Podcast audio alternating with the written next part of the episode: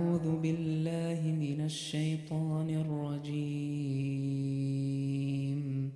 والمحصنات من النساء إلا ما ملكت أيمانكم كتاب الله عليكم وأحل لكم ما وراء ذلكم أن تبتغوا أن تبتغوا بأموالكم محصنين غير مسافحين. فما استمتعتم به منهن فآتوهن أجورهن فريضة. ولا جناح عليكم فيما تراضيتم به من بعد الفريضة. إن الله كان عليما حكيما. ومن لم يستطع منكم طولا أن ينكح المحصنات المؤمنات فمما فمما ملكت أيمانكم من فتياتكم المؤمنات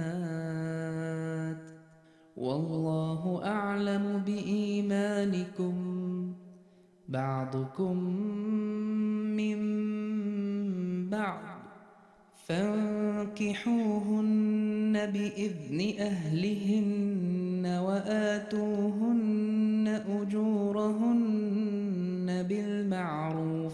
محصنات غير مسافحات ولا متخذات أخدان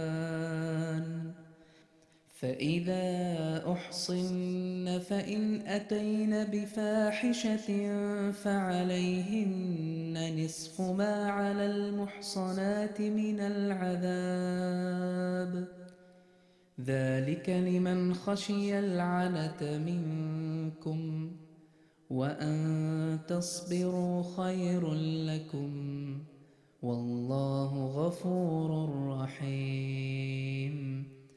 يريد الله ليبين لكم ويهديكم سنن الذين من قبلكم ويتوب عليكم والله عليم حكيم. والله يريد أن يتوب عليكم ويريد الذين يتبعون الشهوات أن تميلوا ميلا عظيما. يريد الله أن يخفف عنكم وخلق الإنسان ضعيفا. إني من الله العزيز الأكبر. حق فهل من خائف متدبر. جاءت مرابيع الهدى ورهامها. نزلت وجود بعدها كالعسكر. جعلت ديار الهند أرض نزولها. نصرا بما صارت محل تنصر. فيها جموع يشتمون نبينا، فيها زروع من ضلال مؤثر. قوم يعادون التقى من خبثهم ويؤيدون أمور ضد تطهر. منهم خبيث مفسد متفاحش.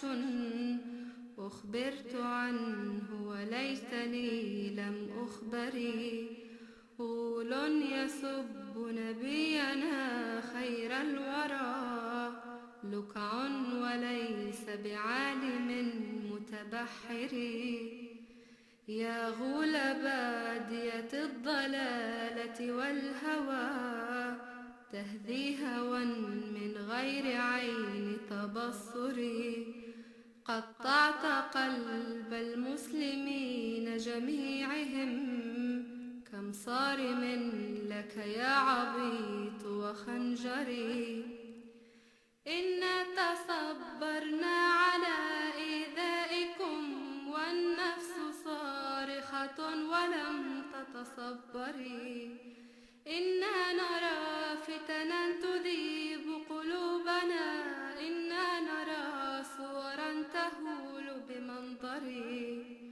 وترى بطون المفسدين كأنها قرب بما نالوا كمال تعجري فاض العيون من العيون كأنها ماء جرى من عندم متعصر.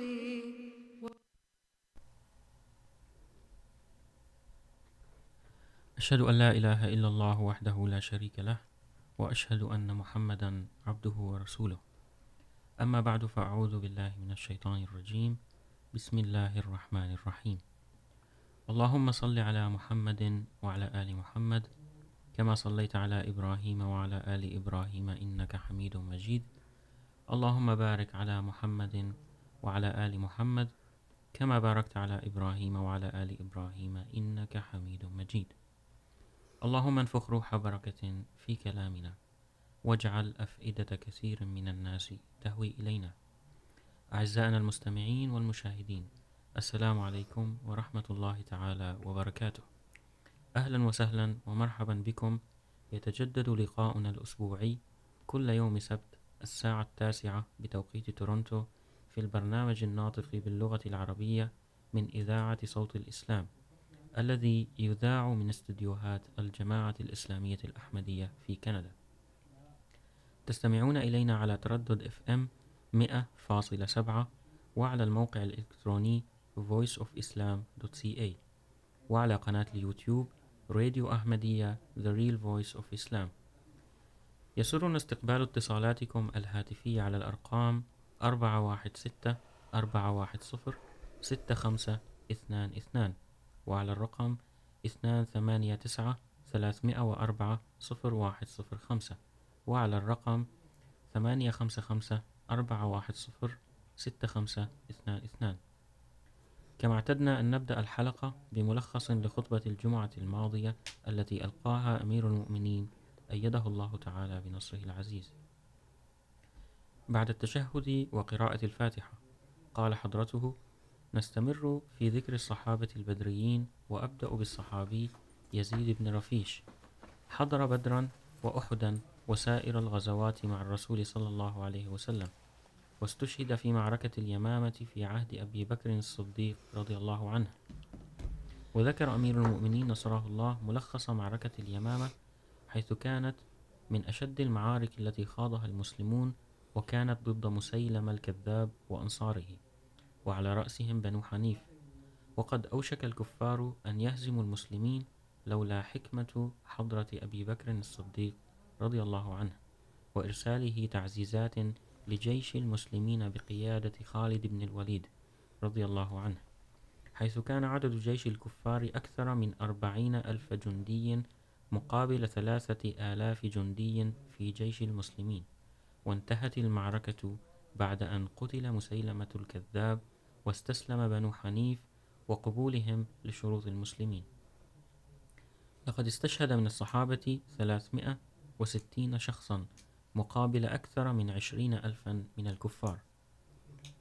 عبد الله بن مخرمة من أوائل المسلمين هاجر إلى الحبشة والمدينة وشهد سائر الغزوات مع الرسول صلى الله عليه وسلم، واستشهد في معركة اليمامة عمرو بن معبد عمرو بن معبد حضر بدرا وأحدا وسائر الغزوات وكان من المئة جندي الذين ثبتوا مع الرسول صلى الله عليه وسلم يوم حنين. نعمان بن مالك بن القوقل هو من أوائل الصحابة، وكلمة قوقل تعني الشخص الذي يستجير يستجير به أحد فيجيره. كان نعمان أعرجا وقد شارك في بدر واستشهد في أحد بعد أن طلب الشهادة من الله تعالى فحقق الله له رغبته. وكان الرسول صلى الله عليه وسلم قد رآه بعد استشهاده يمشي في الجنة دون أن يعاني من العرج. خبيب بن عدي الأنصاري شهد بدرا واستشهد بعد ذلك عندما بعث النبي صلى الله عليه وسلم عشرة من الصحابة عيونا في غزوة الرجيع. وكان أميرهم عاصم بن ثابت رضي الله عنه، وقد علم بأمرهم بنو لحيان فأرسلوا على أثرهم بمئة جندي وقتلوا سبعة أولهم عاصم، الذي سأل الله تعالى أن يخبر الرسول صلى الله عليه وسلم باستشهاده. وأسروا ثلاثة، بينهم خبيب وباعوه في مكة لبني الحارث، فقتلوه انتقاما لوالدهم الذي قتله خبيب في معركة بدر. وقد طلب خبيب من قاتليه أن يتمهلوا في قتله حتى يصلي، ودعا حضرته على قاتليه فقال اللهم أحصهم عددا واقتلهم بددا ولا تغادر منهم أحدا. ولم تمر سنة على استشهاده إلا وقتل كل من شارك في قتله. وكان خبيب أول من سن سنة الصلاة ركعتين قبل القتل. وكان خبيب قد طلب من الله تعالى أن يسلم على الرسول صلى الله عليه وسلم ويخبره بما حصل معه. فأخبر الله الرسول صلى الله عليه وسلم والذي أخبر الصحابة بكل ما حصل مع خبيب. وقد قال حضرة الخليفة نصره الله أن هناك تفاصيل أخرى عن خبيب رضي الله عنه سيذكرها لاحقا. وذكر حضرته أنه سيفتتح اليوم قسم تاريخ الأحمدية والذي يحوي على الكثير من تفاصيل تاريخ الجماعة. وصلى حضرته صلاة الجنازة بعد الجمعة على المرحوم صفي الرحمن خورشيد. وهو حفيد أحد صحابة المسيح الموعود عليه السلام وخدم الجماعة بكل إخلاص في كثير من المهام. انتهى ملخص خطبة الجمعة. أعزائنا المستمعين ضيف حلقتنا لهذا اليوم هو الدكتور علي البراقي المحترم. السلام عليكم. وعليكم السلام ورحمة الله وبركاته. دكتور علي اليوم في حلقتنا سنتناول كتاب المسيح الموعود عليه السلام ترياق القلوب.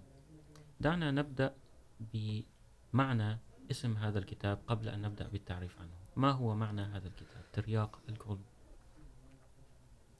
آه، هذا، آه، أعوذ بالله من الشيطان الرجيم. بسم الله الرحمن الرحيم. نحمده ونصلي على رسوله الكريم وعلى عبده المسيح الموعود.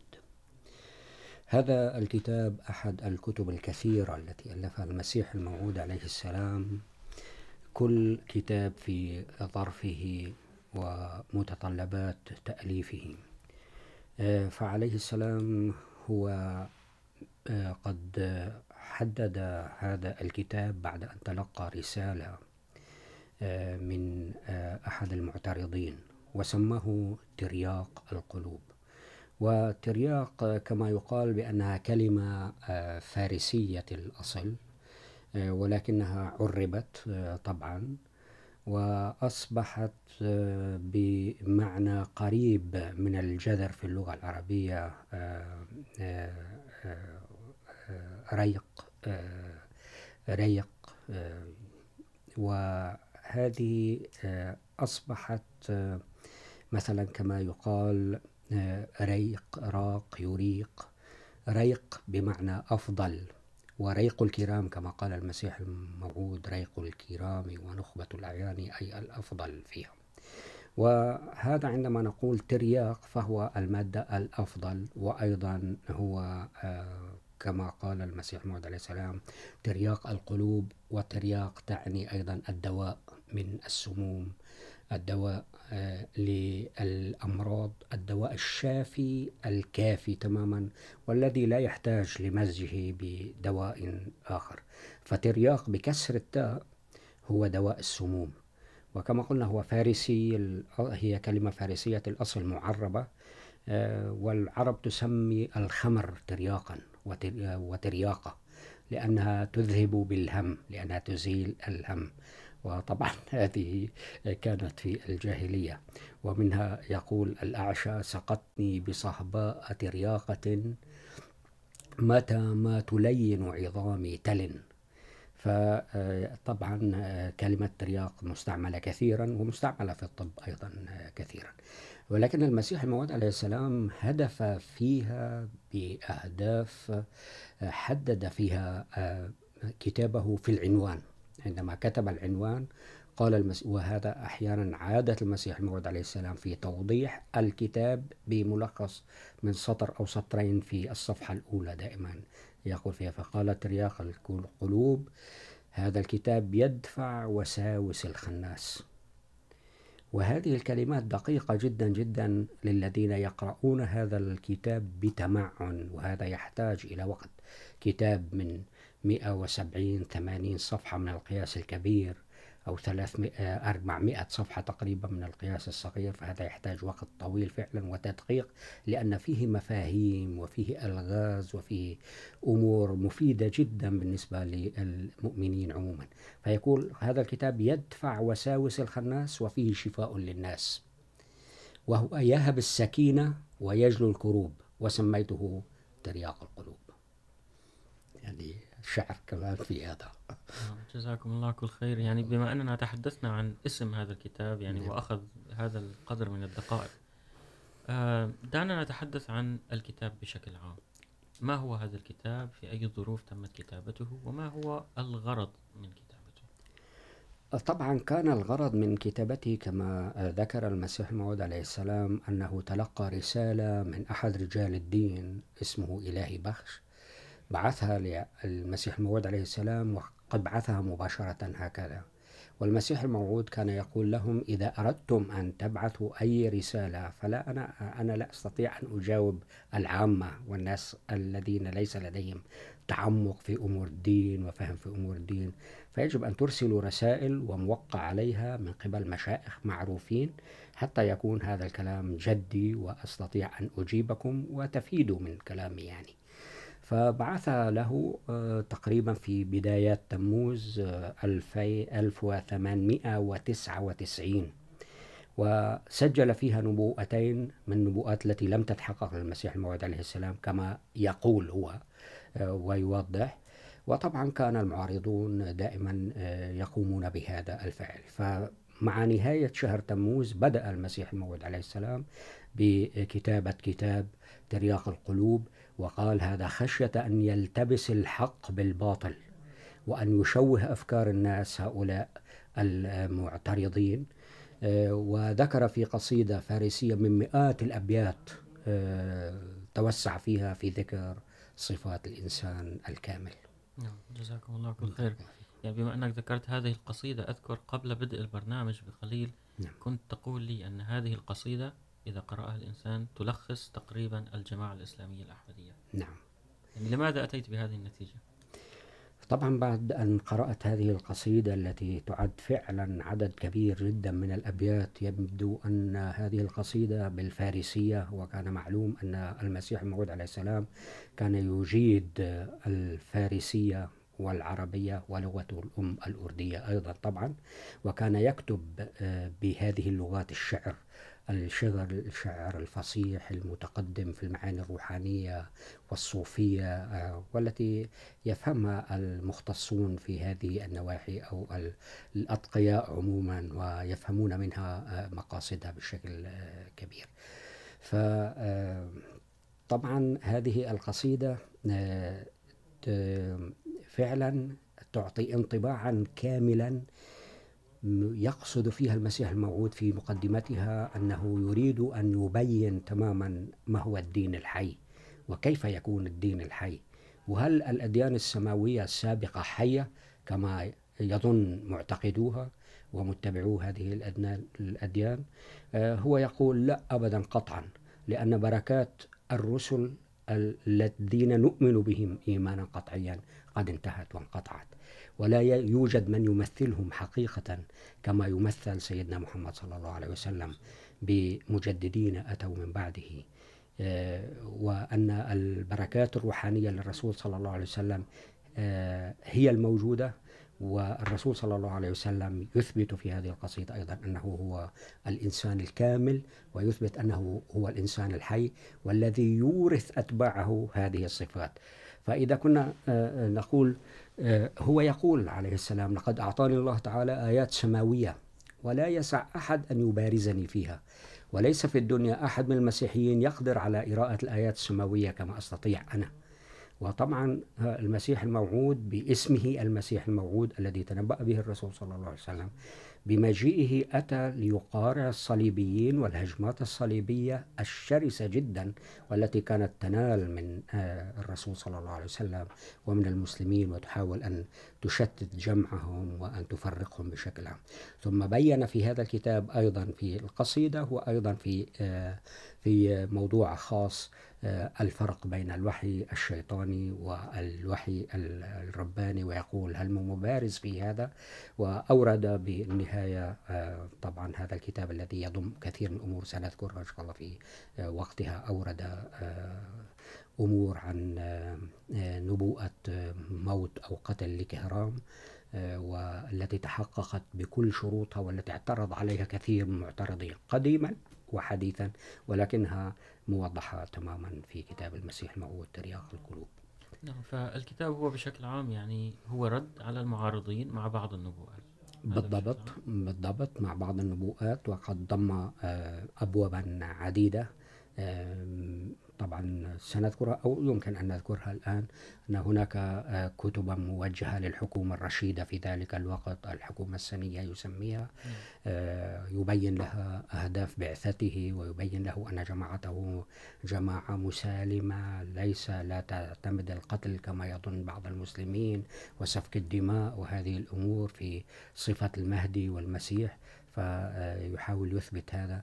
هناك رسائل موجهة لأتباعه من الجماعة الإسلامية الأحمدية والمريدين الذين أصبحوا مؤمنين بالمسيح الموعود عليه السلام ورسالته والمؤيدين. وأيضا هناك ذكر لشروط البيعة وكيف ليست كما نقرأها الآن شروط البيعة هكذا مرتبة بهذا الشكل. كان قد أتى بشروط البيعة وهو كأنه يشرحها لشخص أمامه أنه يجب أن نعمل كذا، تعمل كذا تعمل كذا. فكانت رائعة عندما يقرأ الأخ. وأنا أدعو الإخوة الأحمديين وغير الأحمديين لقراءة كتاب ترياق القلوب بتؤدى فعلا ودقة وقد يحتاج وقت طويل. هذا جزاكم الله. أه سنبدأ ب بعض النقاط التي ذكرتها في الكتاب وربما ستأتي حلقات أخرى للمتابعة في هذا الموضوع نعم. دعنا نتكلم عن أنواع الحياة التي ذكرها المسيح الموعود عليه السلام إذا سمحت لي قبل أن نذهب إلى أنواع الحياة نعم. التي ذكرها التي هما نوعين من أنواع الحياة الحية الحقيقية يعني للأديان ولل الأنبياء ولأتباعهم أيضا. دعنا نذهب للقصيدة الفارسية. حتى نرى ترجمتها باللغة العربية وأيضا ما كان قصد المسيح الموعود عليه السلام في هذه القصيدة. التي فعلا أنا أعود مرة ثانية وأكرر أدعو كل أخ أحمدي وأخت أحمدية لقراءتها بدقة جدا كبيرة لأن سنتعرض لبعض من هذه الأبيات الكثيرة جدا طبعا. القصيدة يصف بها المسيح الموعود عليه السلام، أولياء الله.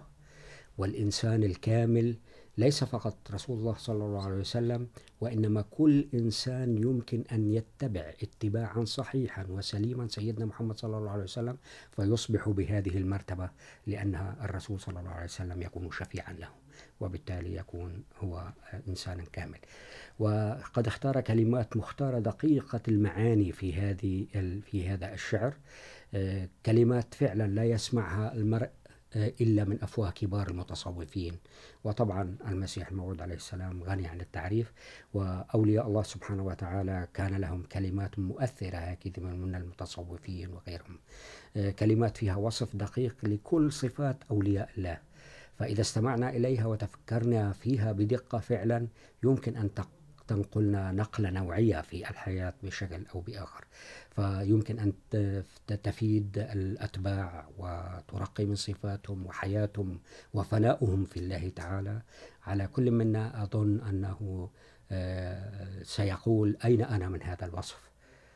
الدقيق هل أنا متبع لهذا الوصف؟ هل أنا أطبق هذا الوصف؟ هل أفهم هذا الوصف؟ قصيدة بحد ذاتها منهاج عمل واضح، المعالم للمتقين. فعلا. ماذا يقول؟ يبتدئ المسيح الموعود عليه السلام في البيت الأول، الإنسان الكامل من الله هو من يري الله بالآيات البينات. وهذا طبعا حدث بأن المسيح الموعود عليه السلام كان يري آيات بينة ونبوءات بينة واضحة تتحقق. ويقول هذه من الله. وتتحقق. هذا ما ذكره في باقي الكتاب. فهذا ال ال ال ال يعني هذا البيت الأول يبين حقائق واضحة وعملية. ويتحدى المسيح الموعود عليه السلام في مضمون الكتاب أنه أين الأديان الأخرى؟ هل من مبارز في هذا؟ هل من أحد يقول أنني أنا أتلقى الوحي كما نحن نقول؟ وأنه متبع لنبيه ويعرف نبيه وحقيقة نبيه بالشكل الصحيح. ولذلك هنا يمكن أن نذهب كيف حرفت الأديان الأخرى وقد ذكرها المسيح الموعود عليه السلام. ذكر نبذة عنها. يقول المسيح الموعود عليه السلام في بيت وفي وجهه يشع نور العشق والصدق والوفاء وخلقه الكرم والتواضع والحياء. إذا أتينا نطبق هذه هذه كلها كانت صفات المسيح الموعود عليه السلام. وجهه يشع نور العشق والصدق والوفاء وخلقه الكرم والتواضع والحياء. ما كان أكثر من المسيح موعد عليه السلام تواضعا وحياء فعلا، وهذا وصفه صحابته الكرام كثيرا.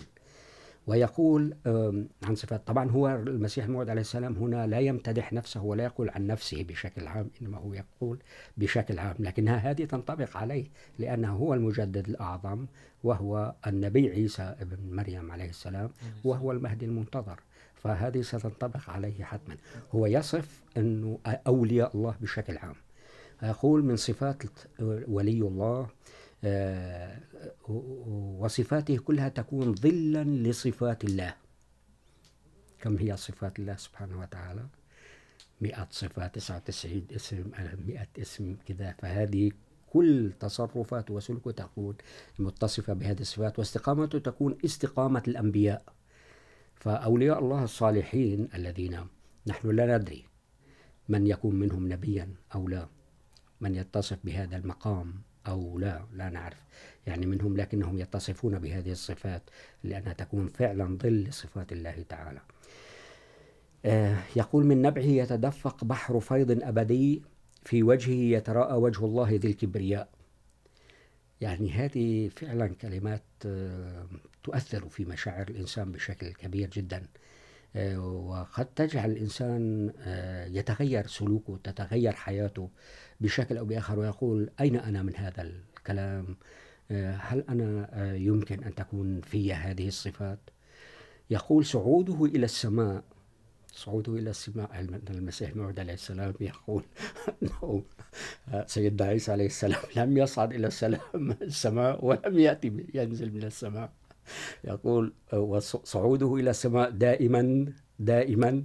وجوده رحمة متجسدة كالمصطفى صلى الله عليه وسلم.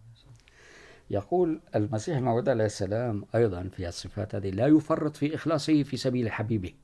والله كرمال عيون فلان، أو معليش نتنازل عن الشغلة الفلانية أو شيء من هذا.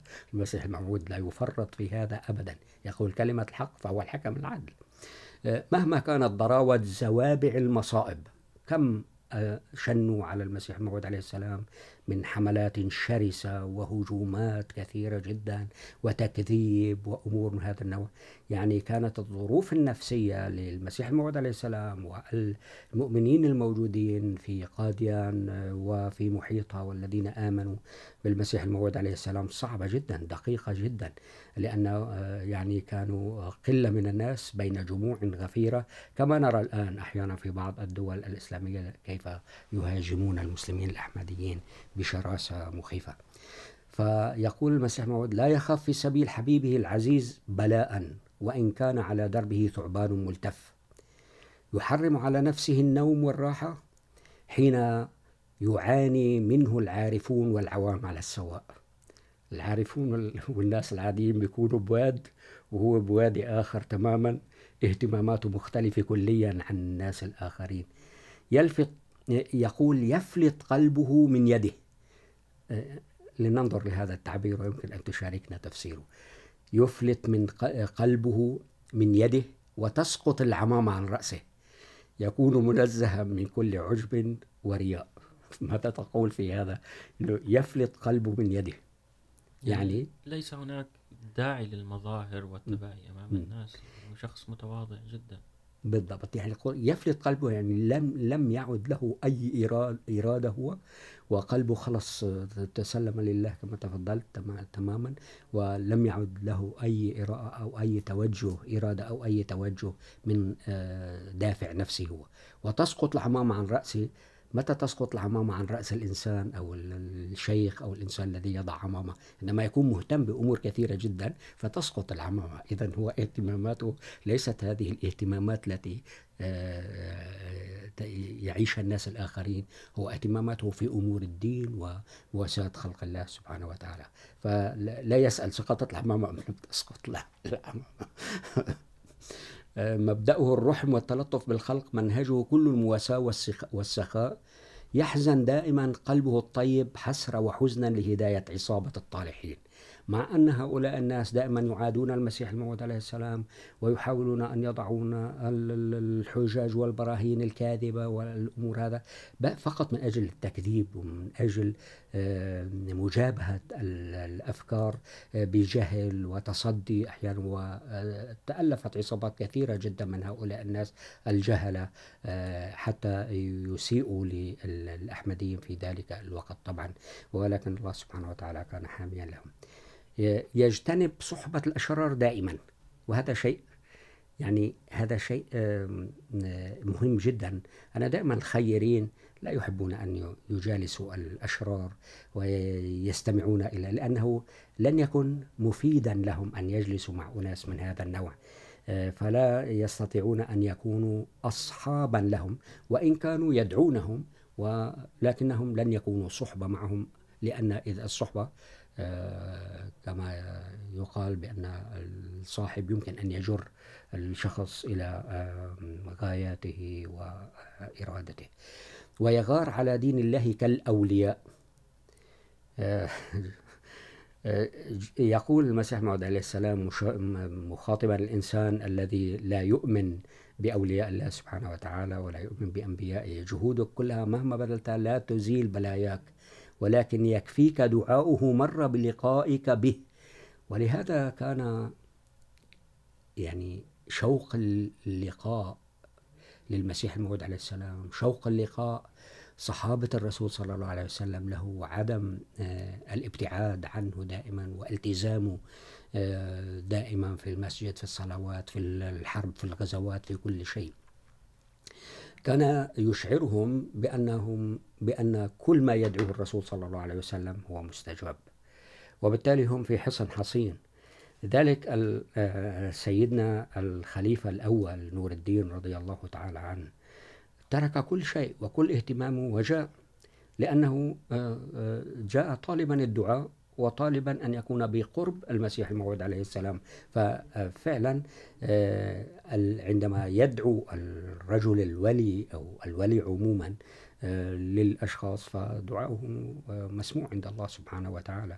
بالتالي ولهذا السبب دائما الإخوة الأحمديون الآن عندما يلتقون مع بعض وعندما يأتوا ليودعوا بعضهم يقول له آه، لا تنساني من دعائك دائما. وهذه عادة عند المسلمين بشكل عام يعني غالبية المسلمين ليست كل كل لكنها هذه متأصلة عند الإخوة الأحمديين لا يختلف المفهوم يعني لا نقولها فقط كلام. نعرف أن الدعاء عندما يدعي به الشخص فهو يستجاب يعني. نعم. يقول عن الولي أنه أسدا يعيش في هذه الدنيا من, من صيده يأكل الأغيار. فهذا تمثيل رائع. ترى هنا يعني كنايات رائعة جدا، مقاصد أنه أسد يعيش في هذه الدنيا، والأسد معروف أنه يفترس فرائس ويترك قسم منها تأتي كائنات أخرى تأكل من هذه الفرائس دائما. يقول المسيح موعود عليه السلام لأنه هو أتى ليبين أمور في الدين. وبالتالي هو بين هذه الأمور وأتت الناس لتأخذها بكل بساطة. فمنهم من هو أحمدي ومنهم غير أحمدي يعني منهم من هو غير أحمدي ويدعي هذه الأفكار وهذه الأمور لنفسه كما نرى في بعض المشائخ على بعض القنوات التلفزيونية الآن. نعم ويمكن أن تفهم هذه العبارة بمنحى آخر كيف أن المسيح الموعود عليه السلام قبل إعلان دعوته. كان الجميع ممن يحيط حوله بتلك الفترة من المشايخ قالوا أنه هو البطل المدافع عن الإسلام. بالضبط. فهو الوحيد الذي كان يتصدى للأغيار وهم كانوا خلفه. نعم. ولكن عندما أعلن الدعوة طبعا انقلب كل شيء. نعم. طبعا هذه كانت يعني بعض الذين كانوا من رفقاء المسيح الموعود أو الذين يعرفونه مثل بطالوي أو غيره. كذا هي كانت نوع من الحسد وال يعني أنه كيف يمكن أن ينال المسيح الموعود هذا الأمر؟ ولا يعرفون إرادة الله سبحانه وتعالى. يقول تارة يري للذي للدين القويم آيات، وأخرى يصول في الميدان على الأشقياء. فكمان هذه تعابير. مظفر منصور من الله الكريم لمعضلات الشريعة حلال. يعني هو الحكم العدل وكل أمور الشريعة التي أشكلت على الإخوة المسلمين بشكل عام أتى لها بحل كامل يعني وواضح. في وجهه يشع نور حب الحبيب الأزلي وفيه تلمع عظمة الله ذي العلاء. هنا ببركته ينال أهل الكشوف كشوفهم، ومن النجوم يصدر صوت يعلن قدومهم. طبعا هذه الآيات السماوية التي أتت مؤيدة للمسيح الموعود عليه السلام، وقد تكون آيات أخرى أيدت أنبياء كثيرين يعني، وهناك نبوءات عنها طبعا. باختصار يقول، يصحب مقام الولاية آيات كثيرة، وليس كل من لبس العباء من الأولياء. العوام من بس شافوا عمامة وعباء وكذا إنه خلاص هذا شيخ، يعني هذا يمكن إنه يؤخذ منه هذا، فيؤكد المسيح الموعود عليه السلام إنه الأولياء لا يهتمون بالمظاهر. ولا يهتمون بهذه الجبة والعمامة والأمور. مفتاح هذه الثروة كلها الحب والوفاء، وسعيد من نال هذا الثراء. كلمات كثيرة جدا هنا، يعني تحتاج فعلا إلى كثير من التفكر. يقول مثلا المسيح الموعود عليه السلام، فليحترق من لا يصلي في سبيل الحبيب، وليفنى كل من يفر من الفناء. يعني هذه كلمات منتهى الروعة. لا يلبس تاج الفتح والظفر إلا من ضحى بنفسه في سبيل الدين للدفاع. المسيح الموعود عليه السلام حتى منذ الطفولة كان متفرغا لأمور الدين. يعني ومن الطفولة كان يعرض عليه والده كما نعلم في السيرة أن أن يذهب ويعمل وهو ملتزم في المسجد ودائما يقرأ يعمل أمور من أجل تنمية معارفه وأمور هكذا. هكذا إرادة الله سبحانه وتعالى له. فلم يكن يحب أمور الدنيا والانخراط في حياة الدنيا هكذا يعني.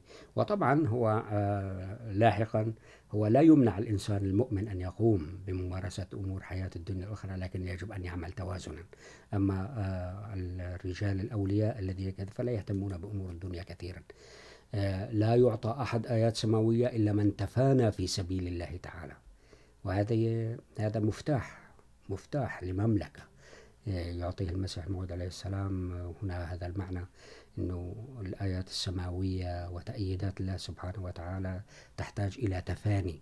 ولذلك ما هو المطلوب من الانسان المؤمن بالمسيح الموعود عليه السلام محمد صلى الله عليه وسلم؟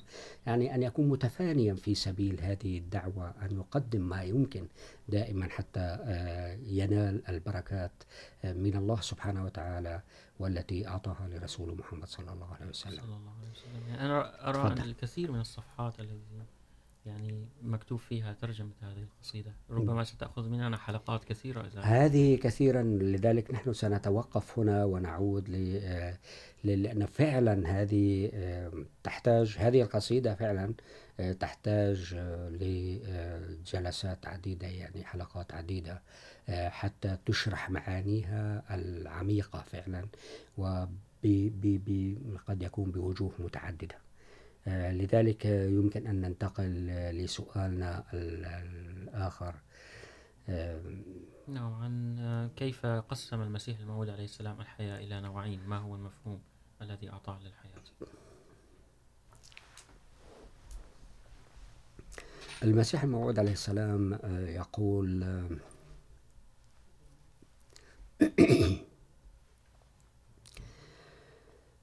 بأن الحياة تنقسم إلى قسمين، وهو يقصد الحياة الروحانية عموما.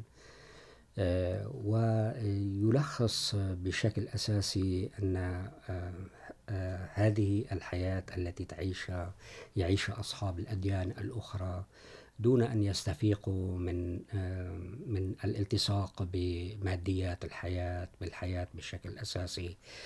لا يتلقون روحانيات كما يتلقاها وكما تلقاها صحابة الرسول صلى الله عليه وسلم، الذين عاشوا حياة وبركات الرسول صلى الله عليه وسلم. فالحياة الأولى حياة الله الحي القيوم. التي يمكن أن يعيشها المؤمن حياة صحيحة تمام، والتي تعد مصدر لكل فيض من الفيوض، الرحمات، الحب، الوفاء، الكرم، كل هذه الصفات. فهذه يكتسبها الإنسان المؤمن بإيمانه بمبعوث السماء الذي يكون وسيلة لتفهيم الأتباع عن صفات الله سبحانه وتعالى. الحياة الثانية هي الحياة التي تهب الفيوض. وتر الأولى هي الإيمان بالحي القيوم، والثانية هي التي تهب الفيوض عندما يؤمن الواحد بالله الحي القيوم. يبدأ يتصف بصفات الله سبحانه وتعالى، وتصبح صفاته وحياته ظل صفات الله سبحانه وتعالى، فيهبه الله سبحانه وتعالى الفيوض. وهذا كمان كان طبعا ما ينال أولياء الله سبحانه وتعالى وأنبياء الله سبحانه وتعالى. يقول المسيح الموعود بهذا الصدد، أقول حلفا بالله الذي الكذب باسم وقاحة كبيرة بأن الله تعالى قد أثبت لي حياة سيدي ومطاعي محمد صلى الله عليه وسلم، الحياة الروحانية الدائمة. وأثبت جلاله وكماله التام، بحيث رأيت نتيجة طاعتي، وحبي له آيات سماوية نازلة علي ووجدت قلبي مليئا بنور اليقين. هذه ما هذه هذه الحياة التي تهب الفيوض. ففيض سيدنا محمد صلى الله عليه وسلم كما يذكر المسيح الموعود في بيته فأصبحت من فيضان أحمد أحمد. شوف كتابات المسيح الموعود عليه السلام أحيانا تتعلق بشعر يكون قد قالوا سابقا، أو أحيانا يأتي بشعر أو مثلا، أو موضوعات نثرية تكون كلها متناغمة إلى حد ما. فيقول ورأيت آيات غيبية كثيرة لدرجة رأيت ربي بواسطة تلك الأنوار البينة. رأيت ربي بواسطة بعض الناس يقول رأى ربه كيف يمكن أن يرى ربه تنزل علي آيات الله العظيمة كالمطر وتنكشف علي أمور غيبية وقد استجيب آلاف من أدعيتي ويشهد على آياتي ألوف الأشراف. الأشراف دائما يشهدون الحق والمسيح الموعود عليه السلام في نبوءاته التي نتكلم عنها نحن التي ذكرها المسيح الموعود عليه السلام. أيده فيها كثيرون ليس كلهم من أتباعه. وقد كتبوا بيانات صدق المسيح الموعود عليه السلام أو صدق ميرزا غلام أحمد القادياني بأنهم كانوا لا يؤمنون بهم أنه مسيح موعود أو هذا. كانوا يقولون أنها قد تحققت آية موت لكرام كما هي تماما وكما وصفها وفي ظروفها بالضبط. أنه كيف سيصدر صوت مثل صوت العجل؟ كيف ستكون حالة الأرض وقتها, وقتها أو هذا؟ فكل هذه الأمور ملابسات وكيف أن الملك أو الشخص الذي قتله أتى بعينين حمراء وين، وكذا التي تدل على أنه كان غاضبا جدا ويريد أن يقتل هذا الشخص وشخص آخر سأل عنه، يقول المسيح الموعود عليه السلام، أني لم أعد أتذكر اسم الشخص الآخر الذي ذكر، لكنه كان من الناس الذين يعارضونني طبعا.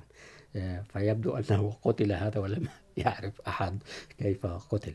فيقولون ظهرت إلي إلى الآن أكثر من ثلاثة آلاف آية والأتقياء والصلحاء وسليمي الفطرة من كل قوم. بل أنتم بأنفسكم عليها من الشاهدين. المسيح الموعود عليه السلام في هذه القصيدة الطويلة يريد أن يثبت هذا، ويقول أن الإنسان الطاهر، الإنسان الذي هو مؤيد من الله سبحانه وتعالى والتي يعيش في ظل صفات الله سبحانه وتعالى، وقد اكتسب الروحانية من محمد صلى الله عليه وسلم.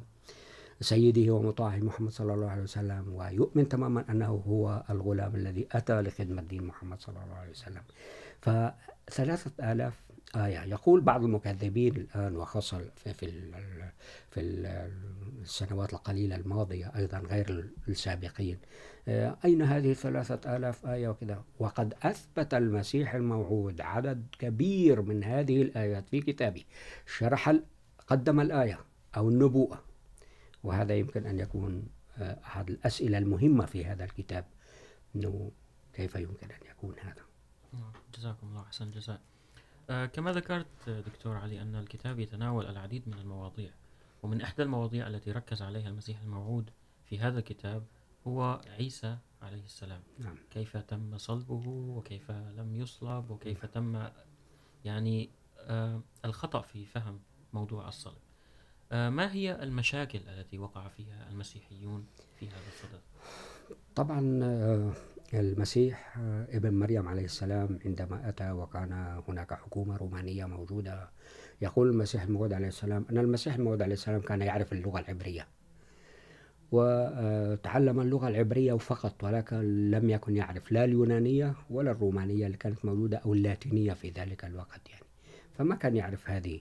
وكتاب الأناجيل يقول أنه بعد أن آمن اليونانيون والرومانيون وأصبحت كتاب كثيرين للإنجيل، فقال أن الكنيسة عندما بدأت تجمع الأناجيل وجدت ستين إنجيل إنجيلا كلها مكتوبة باليونانية وكلها متناقضة. يعني أن هناك نساخ كثيرين كتبوا الأناجيل هذه بشكل أو بآخر وبتناقضات كثيرة جدا. وكأن اليونانيين كانوا بسبب سطوتهم وقوتهم في المناطق كلها واحتلالهم، إلا كانوا يريدون أن يقولوا أن نحن ربكم الأعلى، نحن الذين نحرف الدين، نحن نعمل الدين كما كما يشاء. وحتى منهم من كان يقول أو كانوا يقولون أن المسيح عليه السلام يوناني، هو ليس عبري ولا إسرائيلي وهذا يعني إنه حتى هذه الادعاءات السافرة الواضحة تماما. فبقي المسيحية عندما أتوا ليجمعوا هذه الأناجيل فقالوا خلاص نكتفي من هذه الأناجيل في المجمع الذي درسوا فيه بأربعة أناجيل. والأناجيل هذه فيها بعض التناقض تم الجمع في زمن المسيح عليه السلام؟ لا لا, لا, لا هذا بعد بثلاثمائة سنة أو هذا. هذه يسموها المحافل أو اللقاءات أو الاجتماعات المسكونية أو شيء من هذا. بعد 300 سنة وبلغة أخرى. لا طبعا تحورت للغات أخرى. أكيد بعض المسيح الموعود عليه السلام يقول أنه حتى أصحاب المسيح الموعود عليه السلام لم يكونوا كتبة بكل معنى الكلمة. كان قلة منهم الذين يكتبون. وما كتب شيء القليل من أقوال المسيح الموعود عليه السلام، لأنه ليس كتابا منزلا، هو هي أقوال المسيح المو... المسيح ابن مريم عليه السلام. كتبت هذه الأقوال قد تكون كتبت بعضها بالعبرية، وطبعا هي كانت الدارجة وتكون كتبت بالعبرية ليس قد تكون كتبت بالعبرية، لكنها كانت قليلة جدا. ويقول أن صحابة المسيح الموعود عليه السلام عفوا، صحابة المسيح ابن مريم عليه السلام كانوا قسم كبير منهم أميين ولم يكن يقرأ إلا العبرية فقط. وبالتالي وكانوا صيادين أسماك واهتمامهم بصيد الأسماك أكثر أيضا من تتبع أمور الدين. وهذه مقارنة بين أصحاب المسيح الموعود عليه السلام وأصحاب عيسى مريم عليه السلام والذين هم كانوا الحواريين. صحيح كانوا مؤمنين كذا لكنهم لم يحفظوا إرثا واسعا عن المسيح الموعود عليه السلام.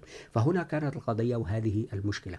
إذا تحرف الدين المسيحي أساسيات الدين المسيحي الذي هو بالأصل المسيح ابن مريم عليه السلام أتى ليصحح مفاهيم بالدين اليهودي ويعيدهم إلى صوابهم وهو رسولا إلى بني إسرائيل لتصحيح هذه المفاهيم، كما أتى المسيح الموعود عليه السلام لتصحيح هذه المفاهيم عند المسيحيين، ويقول المسيح الموعود في كتابه، لقد بينت لهم أمورا كثيرة للمسيحيين، ولقد واجهت، وجابهت الحملات الحملات الصليبية التي أتت من أجل التنصير، الحملات التنصيرية من أجل تنصير المسلمين هنا بكل قوة وأوقفت هذه الحملات الكبيرة جدا التي كان يقودها القساوسة بشكل كبير والذي كانوا يغرون فيها والذين كانوا يشوهون صورة النبي محمد صلى الله عليه وسلم ويدعون أن إلههم حي وأن نبيهم حي وأنه إله وأمور من هذه النوع. وهذه كلها ليست بالأصل من أصل تعاليم المسيح الموعود، المسيح ابن مريم عليه السلام، ويبينها المسيح الموعود عليه السلام بتفصيلات دقيقة فعلا جدا، ويقول أنا أول من بين حياة المسيح الموعود بحياة المسيح الناصري بكتابه بكتاب المسيح الموعود عليه السلام الذي يقول المسيح الناصري في الهند، وكيف قال أيضا أني أنا وضحت وبينت أين قبر المسيح عليه السلام، وأنه لم يمت على الصليب. وقال أن المرهم الذي أتى به صحابة المسيح بن مريم عليه السلام وشفوا الجروح التي آلمت المسيح عليه السلام على الصليب، جروح الصليب، لكن الآن آه هذه الجروح، هذا الصليب الذي سأكسر أنا سأكسر أنا هذا الصليب المعتقد لدى المسيحيين. سأقوم بكسره وقد تم كسر هذا الصليب، أي المعتقدات المسيحية الخاطئة التي وضعها الرومان للإسرائيليين بشكل عام ولليهود بشكل عام. نعم، فهنا يعني سؤال يطرح نفسه. إذا ما هي الأفكار التي زرعها من أراد أن يحرف أو من حرف، قام بتحريف أقوال المسيح الناصري في عقول الناس، حيث أنهم حتى أثروا على المفاهيم الإسلامية. طبعا هم هم كانت البعثات التنصيرية هذه كانت تقصد أن وضع المفاهيم التي هم متحصلين عليها وقد يكون قسم كبير من القساوسة مؤمنين بها تماما. ليس كما يعمل الدجال الآن. هو يعرف أن عقيدته منحرفة تمام ولكن وأيضا يحاول أن يدخل للمسلمين، لمعتقدات المسلمين، ويحرف مفاهيم لديهم، كما حرفوا موضوع الجهاد. وسفك الدماء وهذه الأمور في الإسلام وحثوا عليها وكونوا مجموعات تقوم بالإرهاب وصاروا يسموهم إرهابية والإسلام الإرهابي وأمور من هذا النوع. كلها بغفلة من المسلمين، من مشايخ المسلمين، من علماء المسلمين بشكل أو بآخر. وهذه كان بعثة المسيح الموعود عليه السلام كانت من أجل هذا الوقوف في هذه الحملات التنصيرية التي تشوه حقيقة الرسول صلى الله عليه وسلم، حقيقة دين ودين السلام، وأيضا الدفاع بشكل وتكوين من المسلمين، مجموعات مؤمنة بدين السلام، الإسلام تمام، والتي تعود وترتبط. لماذا الإسلام عن غيره يعني؟ لأنه هو خاتم الشرائع. الشيء الثاني أن رسوله صلى الله عليه وسلم رسول حي. تفيض بركاته دائما لأولياء الله وللمؤمنين به صلى الله عليه وسلم هم أرادوا أن يهدموا الأساس بالضبط. ويتركوا الدين كما هو والناس تضيف كما شاءت بالضبط، هم لعبوا هذه الألعاب تماما، والآن نعرف أن الدجال كيف يقوم بهذا ال... بهذه الحملات وهذا التأثير في الجماعات التي يكونها جماعات إسلامية بشكل أو بآخر. وهي مكشوفة، أصبحت الآن بجوز في تطور وسائل الإعلام والناس المخلصين من الإعلاميين الذين هم أيضا قلة يعني بشكل أو بآخر. فلذلك هنا اختار الله سبحانه وتعالى المسيح الموعود لهذه المهمة العظيمة من جانب المسيحيين ومن جانب المسلمين لتبيان حقائق عقائدهم أيضا. نعم جزاكم الله أحسن الجزاء. آه كيف يمكن للمسلمين أن يبطلوا عقيدة الصليب؟ طبعا هذه المهمة التي جاء فيها المسيح الموعود عليه السلام بأن يبينوا تماما مبدئيا الفارق الفارق الواضح ما بين حياة النبي وبقائه روحانيا وتأثيره في المجتمع الإنساني، والأنبياء الآخرين، يقول المسيح الموعود عليه السلام، أبدا وقطعا ليس هناك أي فائدة بعد ترجى من تعاليم الأديان الأخرى لأنها حرفت. فنحن لا نعرف تماما ما هي التعاليم الحقيقية التي أتى بها يعني بشكل كامل كما هو في الإسلام. كل التعاليم موجودة بالإسلام من زمن الرسول صلى الله عليه وسلم ومحافظ عليها تماما في القرآن وفي الحديث وغيره، ولكن في القرآن بشكل أساسي. لكن إذا أتينا للكتب السماوية الأخرى، ويقول يستشهد بكل الكتب السماوية، ليس فقط اليهودية والإسلامية. والمسيحية يقول عن الديانات الأخرى وأتباعها وأنبياء. نحن لا نعرف حقيقة عن أولئك الأنبياء، ولكننا نحن نؤمن بهم. ماذا أتوا؟ بماذا قالوا حقيقة؟ لأن كثير من الأمور محرفة، مشوهة حسب مقاصد الناس في النهاية. فهم يريدون أن يظهروا أن هذه الأديان يعني جميلة، حسنة. فكانوا يكتبون ويحرفون في هذا، وقد ذكرها القرآن الكريم بكيف حرف هؤلاء. فالمسلمون الآن بتبيان هذا، وهذه مهمة المسيح موعود عليه السلام، تبيان أن القرآن هو الذي يحمي العقيدة ويحمل العقيدة أيضا، وهو الذي يوضح هذا، وبركات وفيوض النبي صلى الله عليه وسلم. قائمة مستمرة إلى الأبد، ولن تنتهي أبدا. هذه الفيوض وبالتالي يصبح ويقول عندما يصبح عدد من المؤمنين في هذا المعتقد، وهذا سيحصل وسيتغلب الإسلام، كما هي نبوءات أيضا للمسيح الموعود عليه السلام ستتوجه النفوس الطاهرة للإيمان بهذا الأمر. ولهذا اختار الله سبحانه وتعالى المسيح الموعود عليه السلام. جزاكم الله تعالى، أحسن الجزاء. الحقيقة يوجد الكثير من النقاط التي تحتاج إلى توضيح وهو الكتاب لا يمكن توضيحه ببضع حلقات نعم. يجب على المستمعين قراءة ولو جزء من هذا الكتاب حتى نعم. يعرفوا قيمة هذا الكتاب نعم. دكتور علي الصراحة لم يتبقى لدينا الكثير من الوقت هل تحب أن تضيف شيء ما تكلمنا عنه لا بس فقط أريد أن أقول حبذا لو نقرأ هذا الكتاب بتمعن وحبذا، وإن شاء الله في خطتنا القادمة للراديو قد نضع في الربع الأخير من هذه السنة حلقتين عن ترياق القلوب للتحدث في الموضوعات الدقيقة فيه، في موضوع النبوءات إن شاء الله تعالى. المسيح الموعود عليه السلام يقول أن كيف هؤلاء القساوسة ذهبوا آلاف الأميال من أجل أن يخربوا الإسلام والمعتقدات الإسلامية وأن يجعلوا الآخرين مثلهم طائعين، ولكن الله سبحانه وتعالى حمل المسلمين ببعثة المسيح الموعود عليه السلام. بارك الله فيكم. جزاكم الله تعالى. أحسن الجزاء أعزائنا المستمعين، وصلنا وإياكم إلى ختام هذه الحلقة. نلتقي وإياكم في الأسبوع المقبل في حلقة جديدة يوم السبت الساعة التاسعة من استديو الجماعة الإسلامية الأحمدية. لكم منا إلى ذلك الحين. أخلص التمنيات. نستودعكم الله تعالى. والسلام عليكم ورحمة الله تعالى وبركاته.